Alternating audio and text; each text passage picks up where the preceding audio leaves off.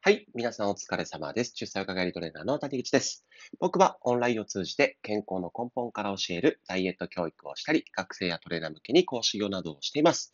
ということで本日はですね、えー、ご質問いただきました。で、それについてお答えしていきます。で、ご質問の内容がですね、まあ、トレーナーさんがまあ、えっ、ー、と、外食ですよね。まあ、定食やなんかで、どういったものを基準に選ぶのか、ね、についてお話ししていきたいと思います。はい。確かに気になりますよね。僕たちがどういうの食べてるのかってね。うん、わかりました。そこについてなんかいろいろこう基準みたいなところを、えー、ポイントとしてお話ししていきます。はい。で、えっと、まあ、外食でも定食屋でもですね、えー、選ぶ一番重視してるところはもうとにかくバランスです。はい。で、これはダイエット中もそうですし、ダイエットが終わった後でさえも、えー、バランスですね。ここをとにかく見ています。はい。で、えー、もっと言うならば、ダイエット中、えー、もうちょっと細かく言うと、このバランスプラスですね、低脂質、高食物繊維のものを選ぶようにしています。で、低脂質っていうのは何かっていうと、まあ、油をあまり使ってないものですね。えー、調理の過程でもそうですし、まあ、揚げ物とかね、そういうものになれば油の量って多くなるので、これだと高脂質になります。はい。なので、できるだけそういう高脂質なものではなくて、低脂質なもの。そして、高食物繊維。まあ、この食物繊維というのはお野菜に含まれますので、野菜がいっぱい取れるようなもの。あとね、海藻類とかキノコ類とか、そういったものが取れるようなものを、えー、チョイスしているようにしています。はい。低脂質、高食物繊維ですね。はい。もうとにかくバランスと低脂質、高食物繊維。もうここで、えー、ダイエット中はいいかなという感じで基準で選んでおります。はい。その上でですね、えっと、必然的に、えー、外食、まあ今いろんなものありますが、丼物であったりとか、麺系のお店は行かないですね。はい。基本的に自分の意思では行かないかなっていう感じです。で、必然的になので、あの、定食屋とか、えっと、ファミレスになってきますね。はい。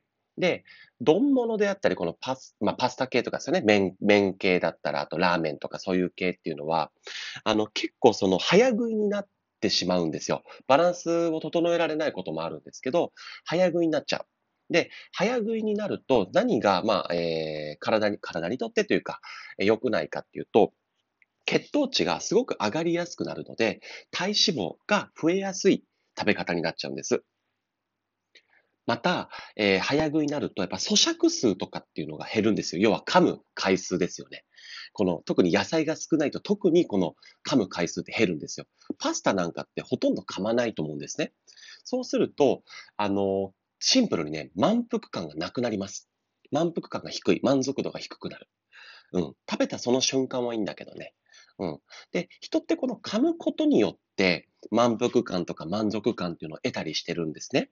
なので、そういう意味でも、まあ、こうやって早食いになってしまったり、えー、野菜が追加できないようなバランスが悪い、えー、丼物系とか麺系のところはいかないかなっていう感じです。で、とはいえですね、まあ、今日、えっ、ー、と、お昼、お昼というか、まあ、ちょっと、仕事でですね、まあ、外食だったんですけれども、ちょっとお付き合いで、えー、今日は麺を食べてきました。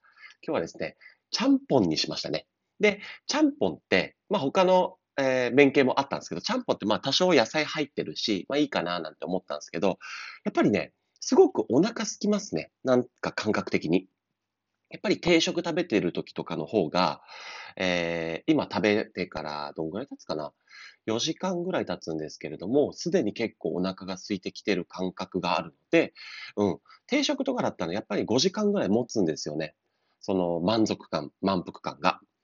これがやっぱり今日は、えー、ちゃんぽん、まあ麺類だったせいか、えー、もうお腹が空いてきています。はい。なので先ほどお話ししたように、まあそもそも太りやすい食べ方になっちゃうし、えー、ダイエットにおいてですね、ね、満足度、満腹感がないってストレスになると思うので、こういうものはあまり選択ない、しないようにしております。はい。で、えっと、ファミレスってまあ結構あるじゃないですか。で、ファミレスのすごくいいところって、まずコスト。やっぱお金がそんなかからない。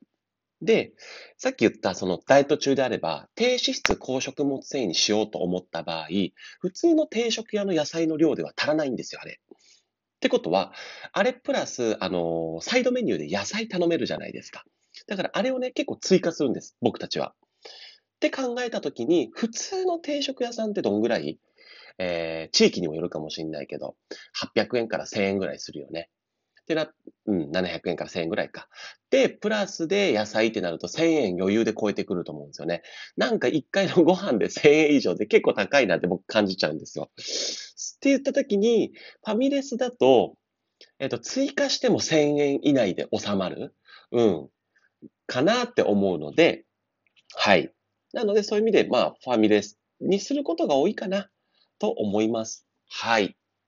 まあ、あの、ご家族でね、えー、外食するときとかによっても違ってきますしね、その辺はね。うん。まあ、そんな感じかなと思います。あともうね、最近、まあ僕結構一人で行動することが多いので、一人であれば、えー、まあその、なんでしょう、食べる場所がね、ちゃんと確保されてれば、もうコンビニで買っちゃうことが多いですね。もうコンビニがやっぱりバランスを整えやすい。それぞれ単品で、え買うことができるんで。そう。えっと、炭水化物ね。まず糖質。まあ、おにぎりを2個買って、えこれ昼食の場合ですね。で、お野菜を買って、で、まあ、ドレッシング買って、で、そして、まあ、おかずは何だろうな。外食だとサラダチキンだけど、サラダチキンも食べづらかったりするから、サラダチキンバーとかにしたりとかするかな。うん。だからそう考えるとコンビニって今かなり良心的ですよね。ダイエット中の方にとっては。うん。だからその上で、しっかりとね、やっぱりこのご質問いただいた方はね、もう知識がしっかりとありますし、お勉強されてるので、知識がある方からすれば、えー、コンビニなんかも結構宝の山だよねっていう感じです。はい。まあ、こんな感じでいいですかね。はい。答えになってたら幸いです。はい。ということで、ここからまあ余談なんですけれども、今日のところにつながるところで、えっと、基本的に、まあまあ、やっぱり糖質制限っていうね、お話につながってくるんですが、人って基本おかずで太ります。はい。で、えっと、自分自身もそうか、あの、それを実感しているし、えー、お客様ですね、ダイエットを見始めた時のお客様の、えー、お食事を見たとしても、明らかおかずが、えー、に問題があることが多いです。なので、おかずが整ってきて、かつ、まあ、バランスが、えー、いいよねという食事になってくると、ちゃんと体重も落ち始めてきたりとか、うん、するなっていうのを感じています。で、私、ご飯をすごく、まあ、炭水化物がめちゃくちゃ好きで、炭水化物で太っちゃうんですっていう方いるんですが、えっと、炭水化物で多分ね、太るの不可能だと思います。はい。っていうのが、えっと、僕の、えー、解釈での炭水化物といわゆるその糖質ですよね。えー、糖質でいう、その、ご飯とか、えー、パンとか麺になってくるんですけれども、それら、まあ、例えばこれがおにぎりだった時に、人って、えー、脳みそでおにぎりだいたい1日3、4個ぐらいは消費するんですよ。はい。その他、筋肉とか、えー、いろんなところで、あの、この糖質ってものを使うんですね。って考えると、えっ、ー、と、毎食おにぎり2個3個って食べれます。ご飯茶碗だと、まあまあ大盛りです。無理じゃないですか。はい。そこまで食べてみたとしても僕そんな太らないと思います。はい。糖質って基本的に全身、脳みそもそうだし、血液でもそうだし、筋肉でもそうだし、全身でエネルギーになるので、まあ、うんと基本的に余ることがないんですよ、体の中で。で、余ったらどうなるかって、それは足し脂肪になるんだけどね。はい。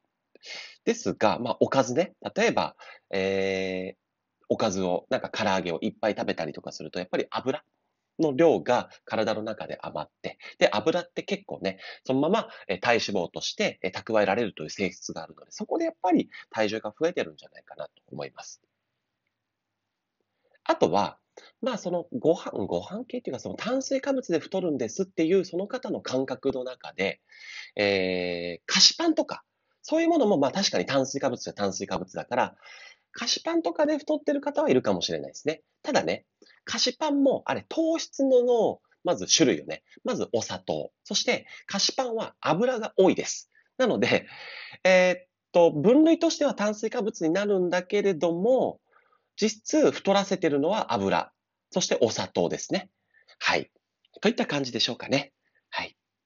まあ、あの、この数十年で日本人が食べているものって昔と変わってることがあって、まず、えー、一つ目、油の量が増えています。そしてもう一個、乳製品が増えてるんですよ。まあ戦後、給食に牛乳が増えてきたりとかね。あとはまあ結構パンを食べる方が増えてきて、まあそれと合わせて牛乳とかを飲む方が増えたのかなっていう。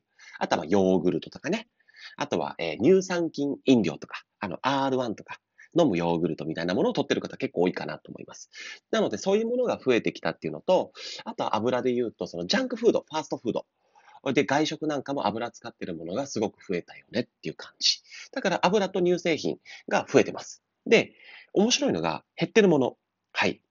食物繊維と炭水化物の量は減ってます。これめちゃくちゃ意外ですよね。こういうのを見ると、ちゃんとわかるんですよ。あの、何で、じゃあ今日本人って病気になったり太ってるのかっていうのが。うん。そこ減ってるんですよ、明らか。あと、1日の摂取カロリー数とかもね、減ってきたりしてるんですよ。うん。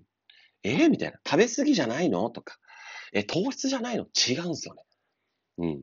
そもそもだからバランスが悪くなってるし、糖質取らんくなってるから、体の代謝が落ちて、結果太るようになってるんだよっていうのを、もう、理解していただくとね、うん。あの、ダイエットは絶対必ず成功するかと思いますので。はい。もうこういうふうにね、なんでしょうね。もう、結果として出てるんですよね。うん。これは覆るものではなくって、はい。それだよねっていう感じです。はい。ということで、これが、まあ、答えになってたらいいなと思います。ということで、えー、僕は今からウォーキングに、ランニングか、に、一週間毎日ランニングをするって決めたんで、今からランニングに行ってきます。はい。じゃあ皆さんも今日も一日、えー、良い一日でありますように。それでは失礼いたします。バイバイ。